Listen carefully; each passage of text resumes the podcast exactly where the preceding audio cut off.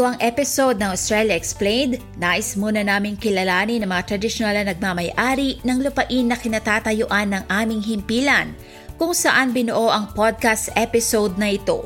Nagbibigay galang ang SBS Filipino sa mga Kamaregal people ng Guringay Nation at mga nakakatandang miyembro ng kanilang komunidad noon at ngayon. Kinikilala rin namin ang mga traditional owners mula sa lahat ng lupain na mga Aboriginal and Torres Strait Islander kung saan naroroon ang aming mga tagapakinig.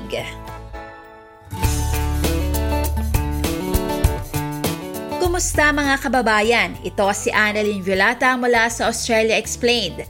Sa pagkakataong ito, tignan naman natin ang mayamang sining at kultura sa Australia. Alamin natin ang ilan sa pinakasikat na atraksyong pangkultura sa Australia – kabilang ang musika, sining, teatro at iba pa. Kilala ang lungsod ng Melbourne bilang sentro ng kultura ng Australia. Daang-daang cultural festival ang ginagawa sa Melbourne bawat taon mula sa mga pagguhit, pagsusulat, komedya, teatro, mga eksibisyon at marami pang iba. It just amazes me um, every time I watch hindi ko siya ma-describe. It's it moves you.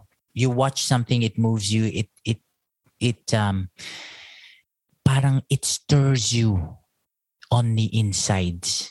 You know, and it it makes you it makes you wonder how beautiful and how how how amazing someone's work is. Labis ang pagkamangha ng singer at actor na si Marcos Rivera sa lahat ng mga painting at artworks na kanyang nasisilayan at nakikita sa bawat pagbisita nito sa iba't ibang mga museo sa Australia. I've always loved the arts. I've, I've always loved the performing arts and also visual arts. And my first love was actually visual arts. Noong kanyang kabataan, nakasanayan nito ang pagbisita sa iba't ibang mga art museum sa bansa. At ang kanyang paborito ay ang Art Gallery of New South Wales. You know, I always watch whatever is happening at the um, Art Gallery of New South Wales and any of the traveling, you know, artists, you know, classical artists from Europe. When they come here, I, I, I go and watch that and, and see that my favorite is Picasso, and uh, he he's got a few collections at the gallery that I go to all the time. Pero alam nyo ba na isang Australia sa mga bansa na may pinakamaraming museo sa buong mundo? Sa katunayan, sa tala, pang 17 ang Australia sa buong mundo. Higit sa 900 museum ang matatagpuan sa buong Australia. Ilan sa mga kilalang museum sa Australia ang Melbourne Museum, National Museum of Australia at Australian War Memorial sa Canberra, Australian Museum sa Sydney na siyang pinakaunang public museum na naitayo sa Australia. Andyan din ang Australian National Maritime Museum sa Sydney kung saan tampok ang kwento ng paglalayag ng Australia at ang relasyon ng mga Indigenous Australians sa tubig. Tampok naman sa Science Works sa Melbourne ang industriya, pinagmulan at pag-unlad ng science sa Australia.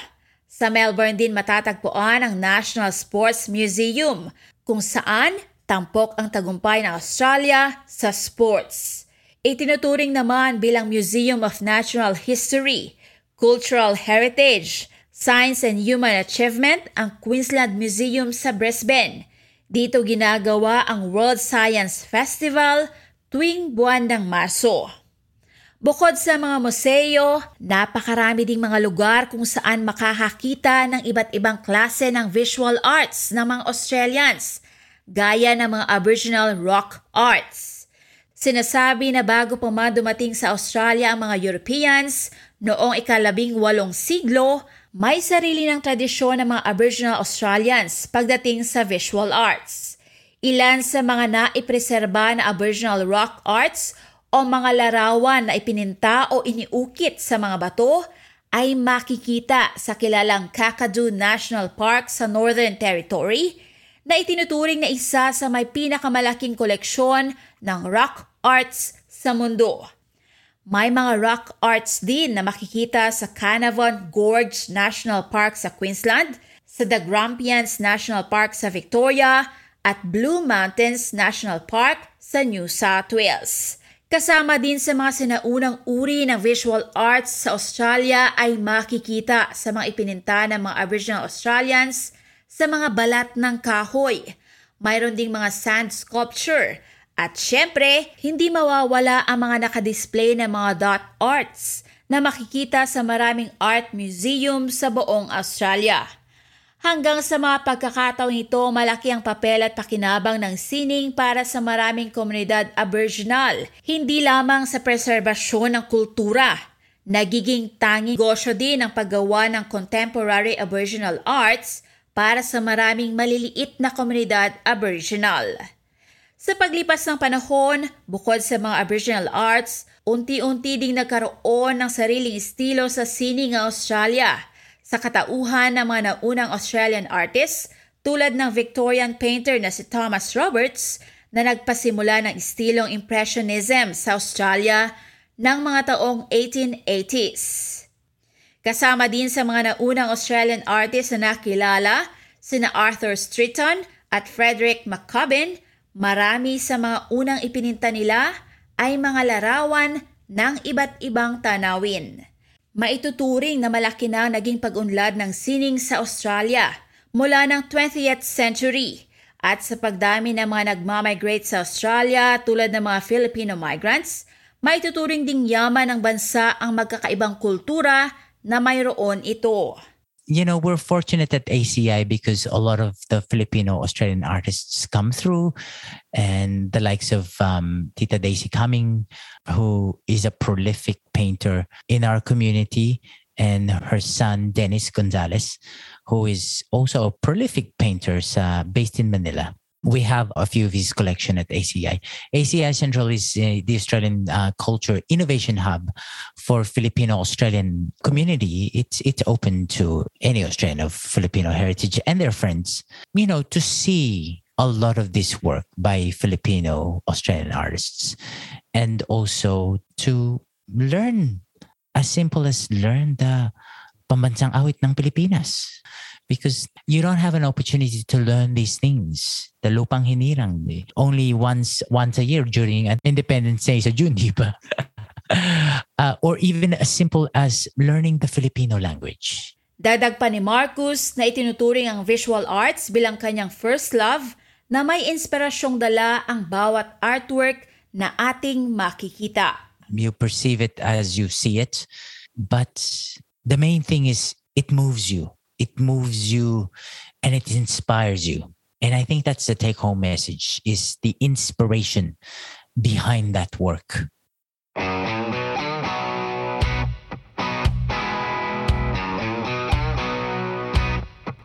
Mula arts, magtungo naman tayo sa music.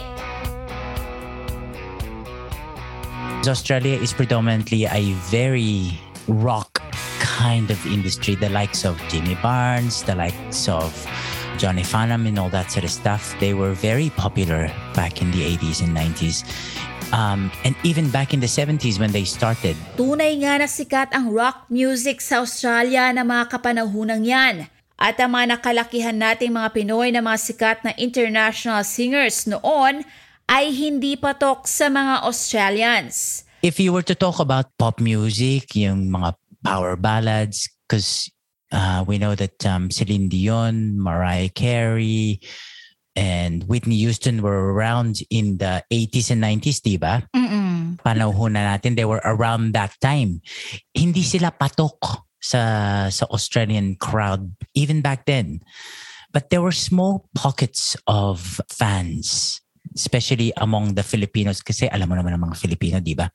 Mahilig sila sa uh, pagdating sa karaoke si Celine Dion, si Mariah Carey, si Whitney Houston ang ang ang, ang go-to nila. But um, with the Australians back then it was a predominantly a rock you know rock focused kind of culture in terms of pop music. At maging hanggang ngayon, rock music pa rin ang pinakasikat na musika sa Australia. Ipinaliwanag ng singer na si Marcus ang dahilan sa likod nito. Ang mga audience natin, they're called um, you know, um, places like the uh, Retired Services Leagues Club or or what we call RSL clubs, din yung mga mga veterans natin, mga sundalan na, na you know who took part in the First World War or the Second World War, these are places where they hung out. And back in the days, they would go to these places, and a lot of the shows were rock and roll in the 70s you know because of the advent of the power movement back then the you know the rock and roll and everything else that happened so rock and roll was big in the 70s here in in australia and to this day parang they still go towards that kind of repertoire and that kind of programming with a lot of these clubs so if you go to um, any rsl clubs a lot of their programmings will be either Neil Diamond, Johnny Farnham, um, Jimmy Barnes, big big names in the in the 70s and 80s. ACDC, di ba? Yung mga rockista, mm. yung mga yung, yung hard rock, you know, uh, Akadaka. They were very big in the 80s and they, and people love them. And even to these days, people still, when when you think of Australia Day and um, Australian playlist, even if you go to any uh, you know streaming platforms if you go Australian playlist most of them are predominantly rock dahil yung yun talaga ang uh, genre ng mga ng mga Australians Bukod sa mga RSL clubs, maraming mga pubs at venues din ang madalas na puntahan ng mga Australians. At dito ay mayroon naman yung tinatawag na open mics kung saan kahit sino ay pwedeng kumanta o tumugtog ng instrumento. Kasi ang open mic kasi yung everyone can ano eh, keep on jumping. That's what I said, plug and play ang tawag nila. Kahit hindi ka kumakanta, o kumakanta ka, or anong instrument mo, whatever, all, all instrument, or whether you don't have instrument, if you have a voice, you can go jump in, just tell them. Parang it's a community of all musicians around Australia na pwede ka lang, you know, you just tell them, I don't play. I just want to sing. So someone accompany you kasi it's a, like Australian musicians get together na someone will play piano, someone will play bass guitar with you and guitar, you just sing. Because I just sing. And that will inspire you. That's actually inspire me to play my guitar. Everyone, all ages can join. Ang singer na si Myla Jones ay may tatlong dekada na na kumakanta at nang manirahan sa New South Wales, nasubukan na niyang kumanta at mag-gig sa halos lahat ng pubs at restaurants sa kanilang lugar sa Central Coast. Sa kanyang mga gigs, madalas na mga rock music pa rin ang hinihiling ng mga manonood. Australians love rock music, you know that. they they love they love ACDC, they love They love the song The Killers. They love the Summer of 69. Yeah, they, they love their rock song. Patuloy man ang pamamayagpag ng rock music sa Australia, kahit paano, nabago na rin ito paglipas ng mga taon. But it has changed in the last 20 years kasi, you know, we're, we're influenced by Americans. Whatever happens in America, whatever, whatever is going on sa, sa America, And because ang mga kabataan natin ngayon are readily informed through social media, Instagram, um, TikTok, and all that sort of stuff. So it's kind of changed to a more pop. So if you talk to a lot of our youths these days, they will know Rihanna, they will know um, Britney Spears, they will know um, Ariana Grande and all that sort of stuff, which is predominantly pop. So, in a way, we have been influenced heavily by pop culture of America as well. Um, because of the advent of social media, which came about in the uh, God, Facebook came about in 2007 when I was touring with Miss Saigon.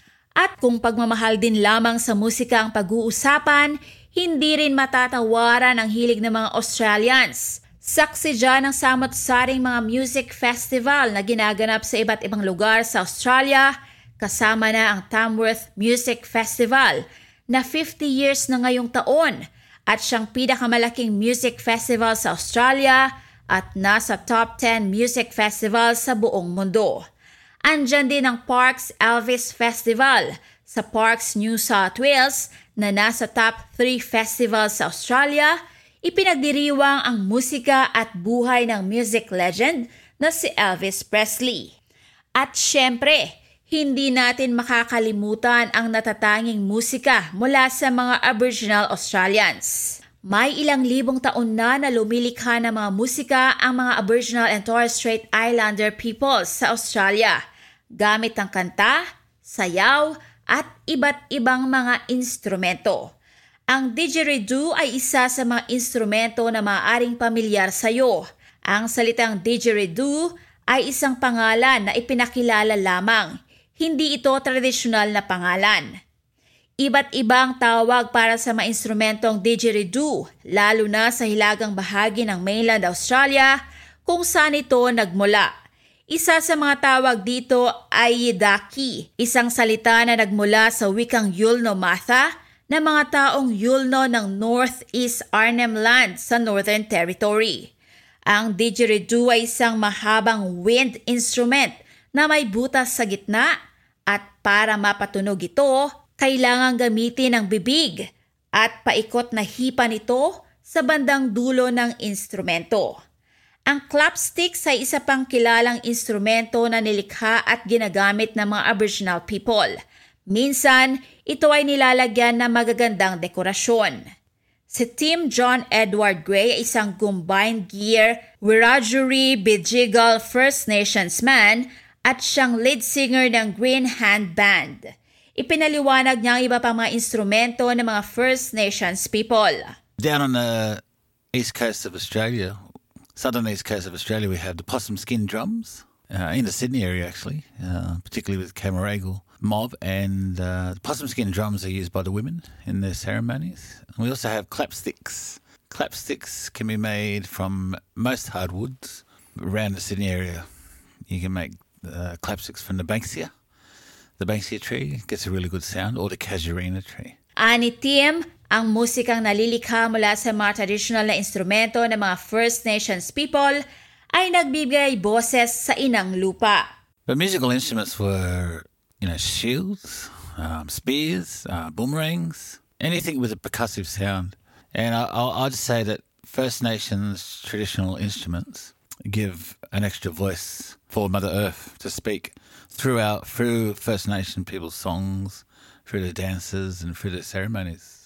Uh, and the dances and the songs that we do traditionally, what we call song lines. So we're always describing something in our lifestyle. We're describing something from creation. We're describing how the mountains were made. We're describing, uh, talking about our creator spirits. Through the song and through the dance is how we kept those stories going for thousands of years. Pero sino-sino nga ba ang mga pinakasikat at paboritong singers sa Australia? Alam mo, ang, when it comes to Australian talaga, the most iconic is Johnny Farnham. And also from the pop era of the 90s was Delta Goodrum and Tina Arena and Guy Sebastian. Guy Sebastian did really well since, you know, when he came out of um, um, Australian Idol back in 2002. Um, and he's he's been very successful overseas as well. Uh, sino pa si and the one who is is current right now is Sean Miley Moore. He's um although he he's got a specific crowd at the moment, but he's done the the, the rounds of the competitions, and people you know people are starting to um to appreciate his his music as well, and he's more into pop dance kind of music. Keith Urban, In Excess, yung um, from their new one, Jessica Mauboy. At nagpasample pa nga si Myla ng isa sa paborito niyang awitin ni Jessica Mauboy. Here's a song from Jessica Mauboy, song called Little Things. I make big things out of little things, And I watch you keep missing them. You don't care why it's killing me. Every time you mess this up, set myself on fire to keep us warm. Swear I lose my mind watching you ignore all the little things. The little things mean so much more. It means so much more. Mapa music, theater o pelikula, batid ng theater artist na si Marcus na malaki ang impluensya ng Amerika sa mga Australian artists. Kasi ang mga ang mga artists dito sa, sa Australia, when they start in the um, the musical theater industry, even in, in the operatic industry, and even in the in the film, TV, ang end game talaga nila is Broadway or end game nila is Hollywood or end game nila is the Metropolitan Theater for the Mm. opera students. A lot of us here in Australia look to Broadway, to those places, Broadway, Hollywood, um, Europe, uh, La Scala, or or even or even even the Covent Garden for the opera opera classic or Metropolitan Theater sa ano sa sa New York. We look to to them for what the popular thing is happening at the moment. Mm-mm. You know, in terms of the musical theater, mi- minamatyagan natin kung anong nangyayari sa Broadway, off-Broadway, and all that sort of stuff. Magkakaiba man ang aspeto ng kulturang pop sa Australia at maaaring magkakaiba tayo ng hilig pagdating sa musika, arts at pelikula, pero ano man ang iyong hanap, panigurado na makikita mo ito sa Australia. Muli, ito si Annalyn Violata at inyong napakinggan ang isa pang episode ng Australia Explained. Maraming salamat sa inyong pakikinig at kung nagustuhan ninyo ang episode na ito, ibahagi sa inyong mga kaibigan at kapamilya. Ang episode na ito ay binuo ng inyong lingkod, Annalyn Violata, sa gabay ng executive producer ng SBS Filipino na si Roda Masinag at sa tulong ni na Max Gosford, Rachel Sibley at Kerry Lee Harding. Ang Australia Explained ay orihinal na nilikha ni Maram Ismael para sa SBS Arabic 24. Para sa iba pang tampok na kwento mula sa SBS Filipino, bisitahin ang sbs.com.au forward slash Filipino.